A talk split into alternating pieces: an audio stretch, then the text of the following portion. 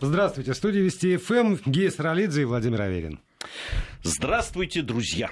Мы, как всегда, как, как всегда, да. Как всегда, как наконец, как всегда, Володя будет, появился. Да, нам будет не хватать Тяни, Шафран, конечно же, но мы, превозмогая себя, будем с Гей обсуждать те темы, которые сегодня показались нам наиболее любопытными, и вас, как всегда, призываем присоединяться к этому обсуждению. Нам можно в студию написать, и мы обязательно прочитаем это, э, либо про себя, либо вслух, э, с помощью WhatsApp и Viber на номер 8 903 170 63 63, если пишете за границей, то плюс 7 903 176 363, либо используйте смс-портал, короткий номер 5533, слово «Вести» в начале сообщения обязательно, если вы пишете смс-ку. Если в WhatsApp и Viber, то просто свою мысль или комментарий по поводу. Ну и э, начнем, с, да. с, начнем с первой э, новости, которую хотелось бы обсудить. Президент России пригласил лидеров стран Организации договора о коллективной безопасности на парад в честь празднования 70-летия Победы в Великой Отечественной войне. Э, в Бишкеке на заседании у ДКБ это произошло, и президент России подчеркнул, что особое внимание придается тому, чтобы государства, организации и далее выступали с единой позицией в вопросах распространения объективной информации о э, роли народов Советского Союза в разгроме фашизма. Кстати, просто добавлю, что помимо вот стран УДКБ, которые входят в УДКБ, в Организацию договора о коллективной безопасности, приглашение получили уже и те страны бывшего Советского Союза, республики бывшего Советского Союза, которые не входят в ОДКБ, например, э, э, в Азербайджан, в Азербайджан да Э, в э, Алиева, президента Алиева, было приглашение, тот принял это приглашение. Мы знаем, что приглашение уже приняли и президент Франции э, Эммануэль Макрон, тоже сказал, что собирается приехать. Я так понимаю, что и госпожа Меркель вроде как тоже есть такие, и даже президент Соединенных Штатов Америки размышляет над тем и сказал, что это хорошая идея посетить Россию в, в год 75-летия Победы во Второй мировой войне. Но э, возвращаясь все-таки вот и к странам УДКБ, и к странам бывшего, которые входили в Советский Союз, республики, я, знаешь, для меня, мне кажется, это очень важная вещь. Очень важная вещь, как раз о которой президент говорил, о единой позиции и вообще о, э, вот, э, об отношении к тому, что тогда произошло, с 41 по 45 год, да и потом восстановление всего и так далее, как к нашей общей истории – Неважно, что да, мы сейчас живем в разных государствах, неважно, что да, там, э, теперь э, мы не единая страна, но вот то отношение к тому, что произошло, и что мы были все на стороне добра в той э, страшной войне, и что все внесли свой вклад в эту победу, причем как э, на фронтах, так и в тылу, и об этом говорить, об этом не забывать, не принижать роли Э, народов э, СССР в, в этой победе, мне кажется, очень важно политически, стратегически. У меня вообще особое отношение к Великой Отечественной войне. Ну, просто вот так, ну, так получилось. Это, видимо, история семьи. Это, да, там, мой отец не помнит своего отца, моего деда, который ушел в 1941 году и фактически сразу же погиб. Одно письмо пришло всего. А, моя мама в Беларуси, которая в оккупации выросла, и я рос вот и это была, с одной стороны, история большой страны и история большой победы, и была история а, моей семьи. И я так вырос и старался, и, и, и стараюсь и детей так а, воспитывать и так им передавать это, чтобы через семейную историю это воспринималось как история страны. Мне кажется, очень важно, чтобы люди да, там, на просторах того вот бывшего Советского Союза, они тоже воспринимали эту победу как свою победу и знали о том вкладе, который их народ нес, и то, что мы были вместе, и что мы победили благодаря всем – не выделяя никого там и не говоря. Понятно, что все гордятся там своими героями, да, героями своего народа. Э, все подсчитывают, да, сколько там героев Советского Союза, сколько кавалеров Ордена Славы и так далее. И это правильно. А вот здесь вот я, я не знаю, вот ты говоришь, все, все гордятся и все подсчитывают, сколько героев Советского Союза. Все ли сегодня подсчитывают? Знает ли... Э, ой, что ж, извини, э, подсчитывает ли Грузия по-прежнему количество героев Советского Союза? Э, ты знаешь, э, в в, определенное время это пытались все как-то да, нивелировать, не говорить об этом. Хотя вот таких прямых каких-то ну, прямых ну, там, запретов, что ли, этого не было. Но, конечно, гордятся. Конечно, гордятся. Потому что ну, понимаешь, я говорил уже, озвучивал эти цифры, но на в 10% населения, от всего населения Грузии, 10%, а, а Грузия там не была оккупирована, ее особо там не бомбили так сильно, как э, другие части, но 10% погибло, погибло на фронтах. Практически нет семей, где нет э, людей, которые э, либо ушли на фронт и вернулись, слава богу, либо кто погиб. И это точно так же история семей, понимаешь, а к этому особое отношение, да, и как вообще на Кавказе. Поэтому здесь, ну уж никто не, не стыдится этого точно. А гордятся, конечно. Я почему спрашиваю? Потому что вот э, из того, что ты сказал, э, сразу есть несколько моментов, которые, на мой взгляд, нуждаются в уточнении. И сейчас я... В известной степени поперек тоже там, того, что я испытываю по отношению к этому периоду истории нашей страны, будут говорить. Но, но все-таки. Потому что э, Понятно, Путин обращается к главам государств стран вот этого ОДКБ. На мой взгляд, э, надо приглашать, надо, вот на мой взгляд, надо приглашать руководителей всех абсолютно республик, входя, входивших когда-то в Советский Союз вне зависимости от того, какую позицию сегодня по отношению там, к Российской Федерации и даже по отношению к истории они занимают. Потому что, во-первых, действительно вклад был всех, и даже если пойти в музей, который называется музей оккупации а, в Риге, то там есть отдельные, вот там, там же все, все подряд, и отдельные стенды, которые рассказывают о том, там, сколько э, граждан, там, сколько латвийцев принимало участие в Красной армии именно сражаясь, и там перечислены тоже там и, и герои, которые были награжденные всем на свете. Потому что при всем том, что рядом есть про то, как вот э, там они сражались против Красной Армии, и сколько их входило там вермахт, и сколько в, там, входило в специальные войска СС.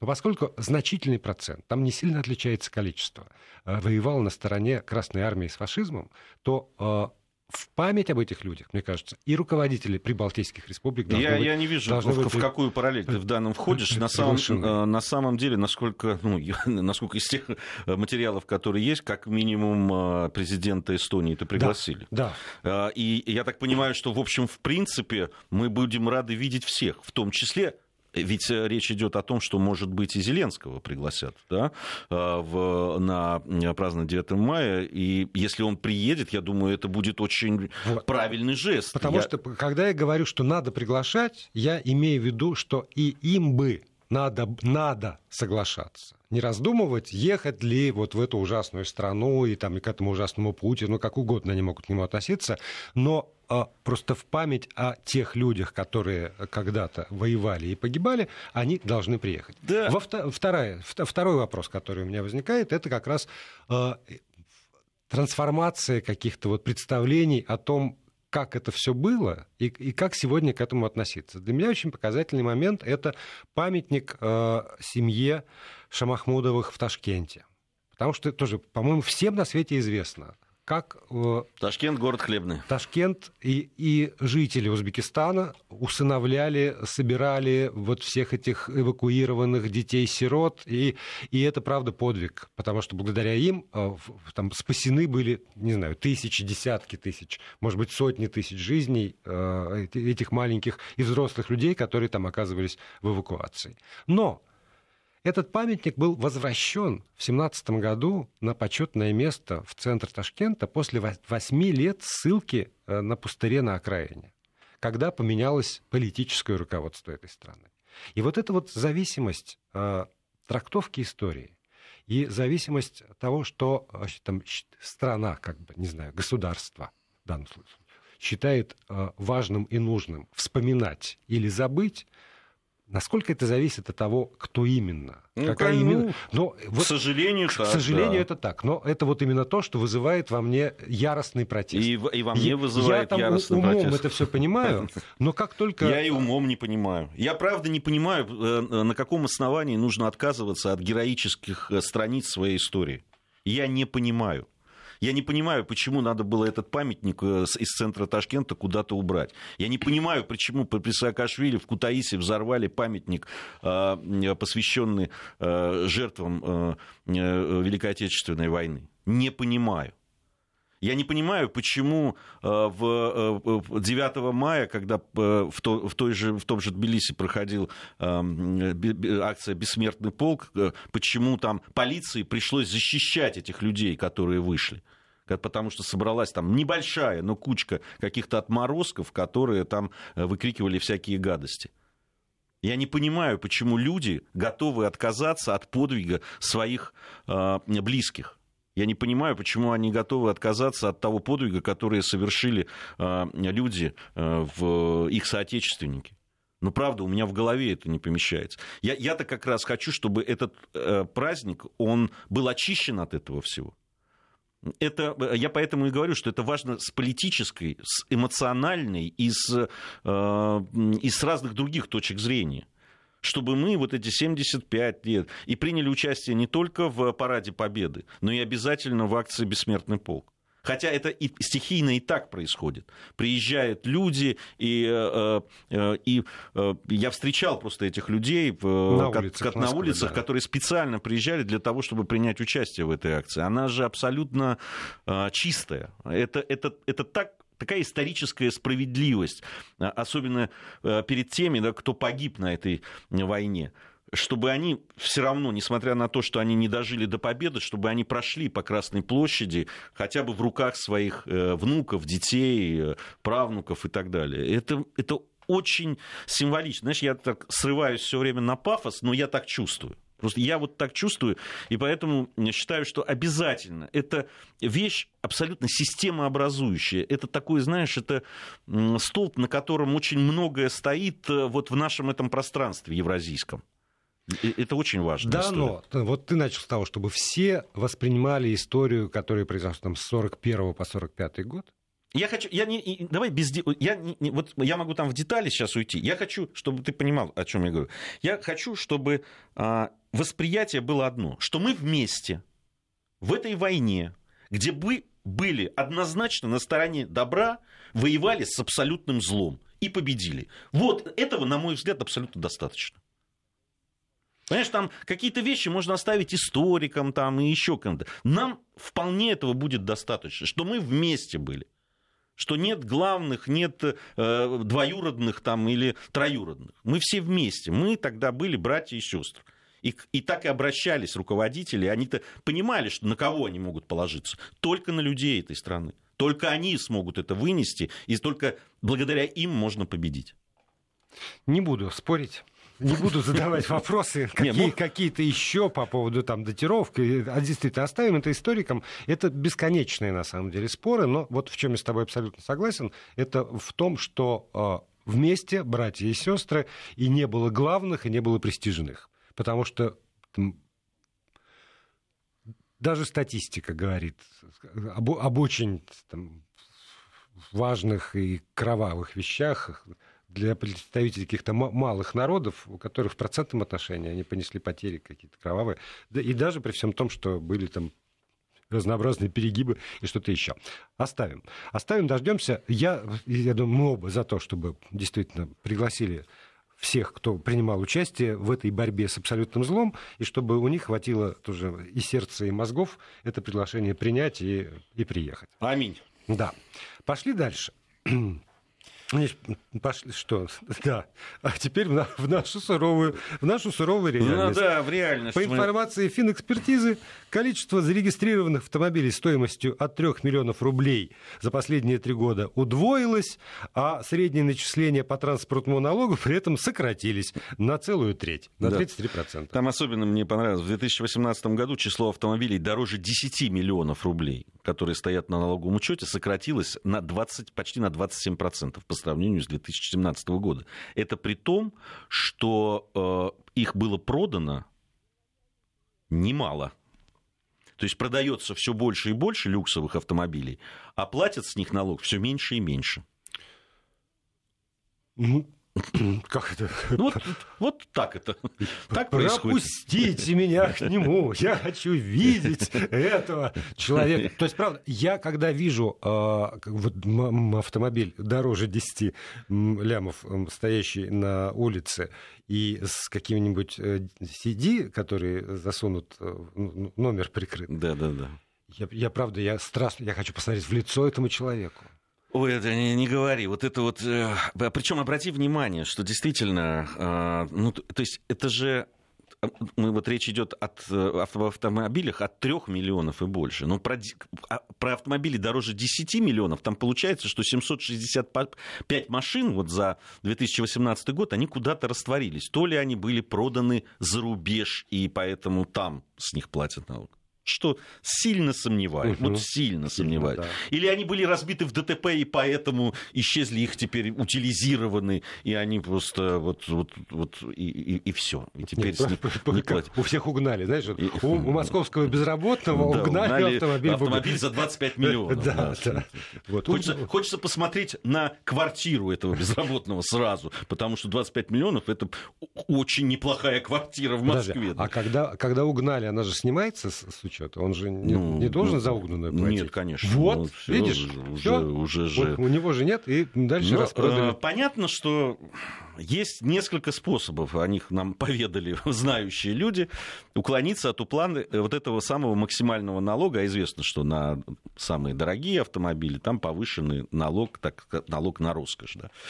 Так вот, один, один из таких э, уход, э, примеров. Значит, воспользоваться льготами, которые предоставляют регионы. Раз, в разных регионах своя, значит, вот эта налоговая история. Э, например, э, родители многодетной семьи, в Москве освобождаются от уплаты транспортного налога. При этом не имеет значения, какая мощность этого автомобиля. То есть таким образом у нас вы, может выясниться, если покопаться, что у нас многодетные семьи в основном разъезжают на Мазерати и Бугатти. Нет, просто может выясниться, что среди владельцев этих самых Мазерати и Бугатти действительно преобладают э, там, многодетные семьи. И мы знаем, что есть э, там, ну, некоторое количество многодетных от отцов уж по, по меньшей мере, э, которые могут позволить себе разъезжать на этих автомобилях. Почему нет? А ну. отцам дают э, многодетным? Что, Бугати? Нет, не, право, право не платить повышенный налог за Бугати. Дают. Почему же нет многодетным? Как, почему не давать? Дают, семье дают. Вот. Вот, по, вот вне они, зависимости. Они плодятся, они могут позволить себе и много детей, и, соответственно... Я там... понимаю твой сарказм. Это не сарказм поводу. вообще. Да, вообще не сарказм, да? потому что, ну, ну, ну правда, ты там до, до, до недавнего, ну, уже давно это было, когда... А, что, кто? Что, кто? Как, как, как его звали-то? Э, человек, который строил Кремлевский дворец, руководитель администрации был. Вот он же мало того, что сам многодетный, он, он еще там детским домам помогал. И, естественно, он ездил на, не на «Жигулях». А, другой способ, как, перейду как, к это не, не а, другой способ это перерегистрация машины на юридическое лицо. Вот, вот. вот такое количество за год сразу выросло на 334 единицы. А вот это я не понимаю, почему. Почему, если там условно я покупаю себе автомобиль, то это э, облагается налогом, а если условно я же регистрирую фирму какую-то и покупаю на нее автомобиль, то это не облагается налогом. Тут, э, это, здесь, конечно, есть тонкости всякие, они же стану, э, становятся на баланс угу. этой самой конторы. И вот как они потом, э, что они делают, если, допустим, захочется продать и так далее, то, то есть это тогда юридическое лицо уже продает, да. а не хозяин. И, собственно, деньги, которые да, там придут на счет, их потом что-то с ними как-то надо делать. С этими Но если, деньгами. ну, понимаешь, все равно, если я э, организатор этой самой конторы, то это же мои все равно деньги. Павел Бородин. Да. Да. Спасибо большое. Я, я все, все это время, пока с тобой разговаривал, я вспоминал. напряженно вспоминал. Да, это, да, Оп, да. И написали, кстати, нам. Спасибо, спасибо, слушайте. Да, Пал Палыч был, вот сразу Пал несколько вот, человек. Да, вот Пал спасибо. Палыч, да, так бы сразу и сказали. Пал Палыч был, да. Да, кстати, вот мы с тобой говорим про Бугатти. Да. А до Бугатти-то вообще не облагается налогом, как выяснилось. Я тут открыл, значит, данные от июля сего года. И выяснилось, счетная палата нас известила, что аудитор счетной палаты Сергей э, Штогрин изучил перечень из 1193 моделей модификаций, которые Минпромторг опубликовал как вот, значит, базу всех возможных моделей модификаций, которые существуют на рынке официально нашей страны. Так вот, в этом самом списке не оказалось Tesla Model S, который стоит около 4 миллионов рублей удлиненной версии Mercedes AMG S63 Фоматик за 9 миллионов рублей. И Bugatti Veyron Grand Sport, который стоит 100 миллионов рублей. Просто их нет. А если их нет э, в перечне, который подготовил Минпромторг, то их нет в, в налогооблагаемой базе. Нет, нет, а налоги за них все равно платят. Это повышенный налог на, на них не платится. Нет, вот, вот, да, Этот по... налог-то ты в любом случае нет, платишь. По, по, повышенный налог не платится. Если у тебя за 100 миллионов рублей Бугати, вот и дальше много букв, вот, то ты просто не имеешь права даже заплатить повышенный налог, даже если очень... Знаешь, э, к чему все это? На самом деле мы много вот говорили. Я, честное слово, я поражаюсь вот этому ну, как бы помягче это сказать как назвать вот Позиции это... государства? Нет, Которые нет, оставляет случае... лазейки такие? Ну, лазейки, конечно, лазейки всегда можно найти. Нет, понимаешь? если... если... Нет, ты... скажи, пожалуйста, всегда... вот когда закрывают э, вот, номер, это что? Это лазейка?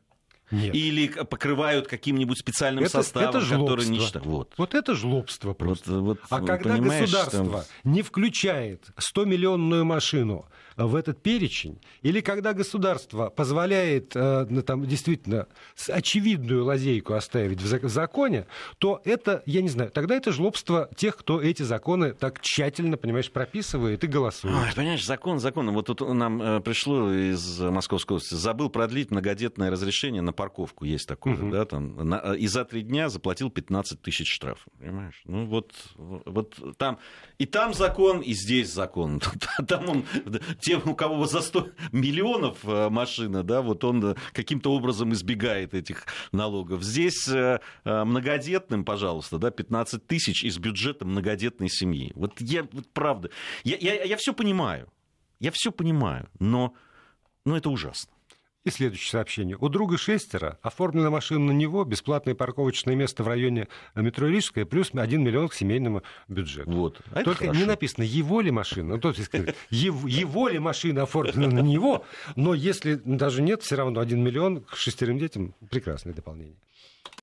Продолжаем программу. Гей Саралидзе, Владимир Аверин здесь, в этой студии. Вы у своих источников звука и э, ну, э, средств общения с нами.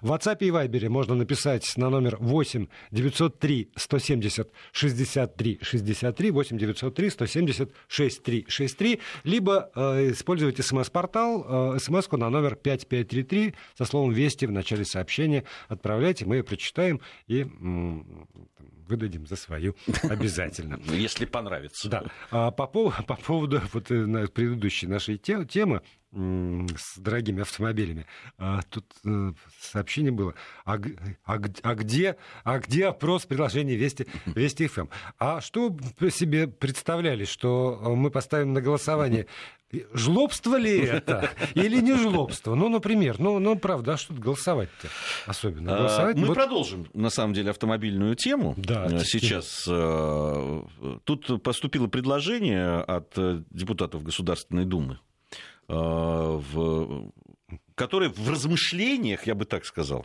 предложили, предложили выдавать водительские права с 14 лет, но разрешать ездить без сопровождения взрослых с 16. Вот так вот. Вот такое предложение. Э, э, Причем э, там еще было сказано, что хорошо было бы в школах ввести, вспомнить советский опыт, как я понимаю, и ввести, тогда это называлось автодело, если не ошибаюсь. А здесь там предлагается просто вот некое... Просто... У тебя было автодело? Ты знаешь, у нас в соседней школе было автодело.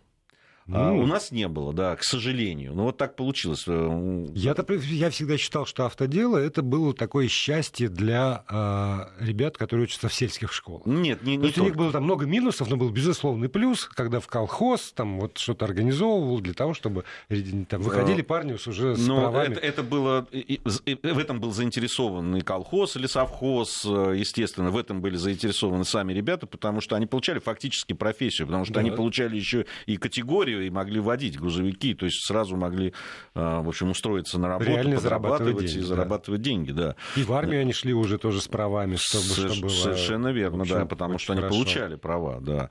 Э, нет, на самом деле это было и в городах, и вот у нас действительно в, в некоторых школах было автодело, и мы страшно завидовали потому что ну, получить там потом там, ну, фактически да. после школы У сразу нас тут права. не было, и даже в соседних школах я почему и спросил, потому что там в моем кустешку, к сожалению, не, не, не преподавали. Там было, причем э, там, где хорошо преподавали, мало того, что действительно учили водить и водить э, прилично, потому что очень хорошие были специалисты, которые преподавали, так еще и а, они такие азы там того, где чего поменять, да, там да, и да, чего да. починить и так далее. Но без этого какое было автодело-то тогда? Знаете, вот сер- сервисов таких Нет, не было, это, как нынче. Это, я тебе могу сказать, некоторые вот мои друзья, которые там учились в другой школе, как раз, и счастливчики счастливчики, да, а, они просто, ну, реально помогали потом, потому что вот уж какие-то там мелкие устранить неполадки они легко могли, а особенно выдающиеся в итоге по этой стезе и пошли, и стали прекрасными э, мастерами своего дела. Это... Да, но автор этого, этой самой идеи как раз апеллирует к советскому опыту еще и в негативном смысле, потому что он говорит, что ну, вот это все тянется с советских времен, что вот права выдают... Сейчас, какие права выдают? С 18, да, наверное, вот этим счастливцам. Вот. А что нынешние это 14-летние, 16-летние не чита тем, нынешние это уже взрослеют быстрее, нынешние это... И а, тут с ним можно как бы и спорить, и соглашаться, потому что нынешний двухлетний или там трехлетний ребенок обращается с планшетом эффективнее, чем я. Тут даже не вопрос. И уж, конечно, эффективнее, чем я бы в свои 2-3 года. И в известной степени вот это, это умение общаться а, с любым гаджетом, с любым, там, а, у них развито больше. Но а, насколько взрослее нынешние, чем там, мы 14-летние, в смысле ответственности за происходящее на дороге, а права это всегда обязанности, особенно когда говорим про автомобильные права, там четкое совершенно а, следование, что прежде всего это куча обязанностей, а потом уже только права исполнять да. эти дело, самые Дело в том, что у нас не всякая еще и ответственность, э, в том числе и уголовная, наступает с 14 лет, как известно, угу. да, а, а все-таки дорога это действительно территория повышенной опасности, как принято говорить. И, и понимаешь, научиться в общем, водить автомобиль, особенно там с автоматической коробкой передач, в общем, и медведя можно научить водить. Ну, правда. А, Сейчас ты внушаешь это, меня э, оптимизм. Да, да. Я, я берусь, если ты еще не освоил, я берусь за ну, несколько часов этому научить. Э, поверь мне. Вопрос-то не в этом. Вопрос, что человек, который там научился сжать на две угу. педали и дергать ручку, да, там э, вперед-назад, он выезжает на дорогу.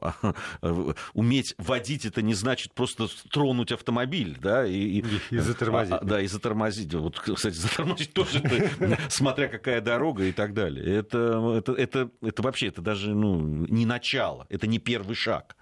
Там все остальное, это, это дальше все остальное. Умение ориентироваться, э, внимание на дороге, э, э, какая-то там научиться предвидеть что-то и так далее, и так далее. В, в конце концов, замечать, какой цвет светофора, понимаешь, красный или зеленый. Да, да, но, но как, опять же, когда автор этого, этой идеи говорит про то, что до 16 лет все-таки один обладатель этих прав не может водить автомобиль, он должен быть со взрослым, то тогда вот эта юридическая ответственность на, естественно, взрослом, который сидит рядом с ним. Другое дело, что э, этот взрослый может быть парнем из соседнего двора, которому вчера исполнилось 18 лет, и в этом смысле юридически да, но ментально, морально, насколько он я... может воздействовать, и, или нет. Я, Володя, честно тебе скажу, я ну, принципиально против такого подхода. 14 лет это точно не тот возраст, когда можно доверять э, человеку выезжать на дорогу там, и так далее.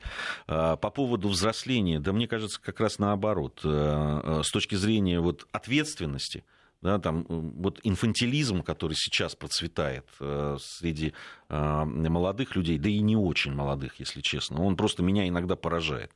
Э, понятно, что все люди разные. Понятно, что есть э, ребята, которые, наверное, и в 15, и в 16 могут быть более ответственными, чем некоторые 40-летние. Вот, но все равно э, никто не отменял вот этих возрастных да, вещей. Э, этой вспыльчивости, этой непредсказуемости, перепадов настроения и так далее, чисто возрастных вещей, которые любой психолог, да, подростковый, может тебе об этом рассказать. С другой стороны, вот э, прогресс шагнул далеко вперед, он оставил меня позади, но те, кто сегодня э, подростки, они же должны быть, в общем, хотя бы вровень с этим прогрессом. И если мы уже пришли к тому, что э, компьютерная грамотность это обязательное условие, ну, там, грамотности вообще. Наличие э, языка иностранного, это, в общем, теперь тоже понятно уже, обязательное условие для того, чтобы считаться грамотным человеком, то с моей точки зрения, особенно поскольку я ущербный человек в известном смысле, э, то и вот эти вот автомобильная грамотность, она тоже в числе обязательных, потому что человек обязан Современный человек обязан уметь управлять автомобилем. Да ладно, скоро Выдавать... будут беспилотники ездить сплошные. Че уж там, какие же, зачем права? Сел, а он тебя везет, знай. Ты знаешь, когда я был маленьким, мне говорили, что буквально... Ты был с кудрявой головой? Я был толстый, щекастый, без кудрявой головы, но я точно знал, что к моему моменту, когда я чуть-чуть еще подрасту, в стране будет коммунизм. Да. Потом... Нас было двое. Вот, потом, когда мне еще пообещали, что и когда я уже подрасту и даже стану половозрелым, и осуществлю эту возможность, мне дадут каждому квартиру. Каждому члену моей семьи по квартире. Ну, так что к вопросу о беспилотниках просто. Жаль, что пожить в это время ты в этот ряд. прекрасно уж не придется. Ну, тебе, ни мне, ни тебе это, это было бы слишком, но э, не придется, мне кажется. Мне уж точно совершенно не придется дожить до беспилотников, чтобы они заменили заменили собой человека. Но, правда, я, я убежден, что есть какие-то навыки, э, которым школа обязана научить. Хотя бы, э, ну вот, я, я, я даже на пешеходов смотрю с изумлением, потому что, ну, вот принято какое-то у нас же все-таки правостороннее движение, да? Ну и как будто бы все равно есть потоки, особенно на густонаселенных этих улицах. Ну почему же надо ломиться-то поперек? Ну, все равно же есть какое-то представление. Вот по этой стороне, по, по, по левой, здесь есть по правой. Обгонять друг друга как-то. Но это элементарные вещи, которые как-то с молоком матери, со школьной... Ты про сказ... пешеходов сейчас? Я сейчас про пешеходов. Я когда смотрю на них, как они ходят, думаю, как они ездят. Так как я и пешеход, и водитель, я иногда, когда иду, а я часто очень люблю ходить пешком по Москве, я иногда обращаю внимание на людей и думаю, хорошо, что у него нет автомобиля. Потому что вот если ему дать автомобиль, потому что он так ходит, что не дай бог он будет вот так же водить, понимаешь? Вот я тебе уверяю, что он так вот, он вот так вот и водит на самом деле. И вот, и вот так вот тоже уткнувшись в телефон, как они ходят, они так и ездят, и э, шарахаются тоже, идет, идет прыжок в сторону, и петляют как-то. Ну, в общем, на самом деле, я бы учил детей. Я за то, чтобы учить детей. При этом я понимаю, что главная проблема, которая встанет при реализации этой благой идеи обучать... Вот, э, нет, детей... учить я тоже согласен да. с этим. Но это не, потребует... Не, ну, не надо права с 14 лет выдавать, ради бога. Не, хорошо, давайте выдавать права э, там, вместе с э, как это, аттестатом о среднем образовании. ЕГЭ давайте устроим, ради бога, пусть будет ЕГЭ по, по автомобилям, а, тоже там добровольный лучше, чем обязательно. Может, найдется такой же, как я, который не хочет этого делать. Вот. Но, но это потребует огромного бюджета огромного бюджета. И э, сейчас, особенно на фоне вот того, что там принимаются бюджет страны, понятно, что тогда Министерству э, просвещения, сейчас оно называется, надо выделить немеренное количество денег для того, чтобы, поскольку это, если это обязательно, в автомобиле, э, в школе должен быть автомобиль, в, в, при, при автомобиле должен быть педагог, соответственно, умеющий, имеющий тоже какие-то, не знаю, лицензии или там, право, ну, вот право преподавать это самое дело. И тогда, поскольку у нас еще все это обложено каким-то немеренным количеством условий, что учить можно только, если у тебя есть там площадка такая сякая, тудым-сюдым, для автошкол вот это все прописано, то тогда и школа должна будет каким-то образом иметь вот эту техническую возможность. А это в условиях огромной страны не знаю, триллионное, наверное, вливание денег, и готово ли государство потратить эти деньги, я не знаю. То есть ну, я знаю, что нет. Э... Я скорее думаю, что государство, так как скажет, ну, если и 14-летние будут платить за автошколу и получать права, то пусть. А вот чтобы вот Министерство просвещения, то нет. Это правда, это неподъемные деньги. Ну, э, я не знаю. Просто да, действительно это надо считать. Думаю, что это достаточно серьезные деньги. С другой стороны, я понимаю, что при том, что вот этой коммерциализации, в том числе да, и получение прав, это э, да, да, записаться в автошколу, в общем, э, даже там, где не в многомиллионниках, где ценники другие, но это все равно для людей, особенно для молодых людей, это очень серьезные деньги. Да, там уж если говорить, что это семья должна заплатить, да, выделить угу. там из бюджета и заплатить. И то есть вот это вот а, опять у нас получается, да, у, тех, у кого есть деньги, они могут получить угу. эти права и эти возможности, соответственно, да, хотя бы ну, э, устроиться куда-то на работу уже с правами, все равно есть какой-то в, выбор. Мне кажется, что это как раз э, социально важная вещь. Потому что при э, том, что у нас огромная страна, Многие регионы, э, да, там водительские навыки – это просто жизненно необходимая вещь. Понимаешь, ведь э, не секрет, что во многих э, регионах, там, сельских местностей, многие ребята начинают ездить действительно и в 14, а, а иногда и раньше, а иногда и работать на технике очень да. сложной. И понятно, что у них нет на это никаких прав, там, допусков и так далее, но они все равно это делают, потому что это жизнь заставляет. Понимаешь, если бы они имели возможность вот так в школе пройти эти курсы с, э, с при, приличным преподавателем, который бы какие-то азы объяснил, и еще и обслуживание этой техники, то это было бы здорово. Это, ну, на мой взгляд, это очень правильная вещь и с социальной точки зрения. Так, и еще у нас там что-то ты у меня украл листочек. А ты, ты знаешь, я листочек украл, а не, не донес. Не, не, не донес, не донес его. А листочек касался того, что э, депутаты разных уровней, причем, заметьте, озаботились тем, чтобы не повторился случай с доцентом ну, подобные случаи, да, да. подобные случаи, как вот с доцентом из Петербурга. И по этому поводу а, предложение внесли каждые пять лет всех преподавателей а, э, заставлять, наверное, не то слово, но обязывать. Обе, да, а, да, обязать а, проходить каждые пять лет э, психиатрическое... психиатрическое обследование, да. Вот. И, вот и... Те, которые работают в школах, в вузах, э, в каких-то профтех. Ну, там... вообще, все, все те, кто имеет вот, возможность работать с подрастающим поколением, преподавать видимо, тоже от детского сада до э, аспирантуры. Везде, где есть вот это вот учитель-ученик. Потому что сегодня ситуация такова. Для того, чтобы, ну, я лучше знаю по высшей школе, для того, чтобы устроиться на работу в высшую школу, ты должен принести справку о том, что ты не судим, справку из наркологического диспансера, справку из э, как-то, психоневрологического, э, да, да, да, где, да, наркологи и да, психотерапевты должны выдать тебе такую справку, что ты не состоишь на учете. Плюс пройти э, обязательно там, ну, профессиональный медосмотр. То есть люди, которые устраиваются на работу в университет, они тратят сейчас месяц только на то, чтобы вот эти все там собрать справки. Но это, насколько я понимаю, единоразово.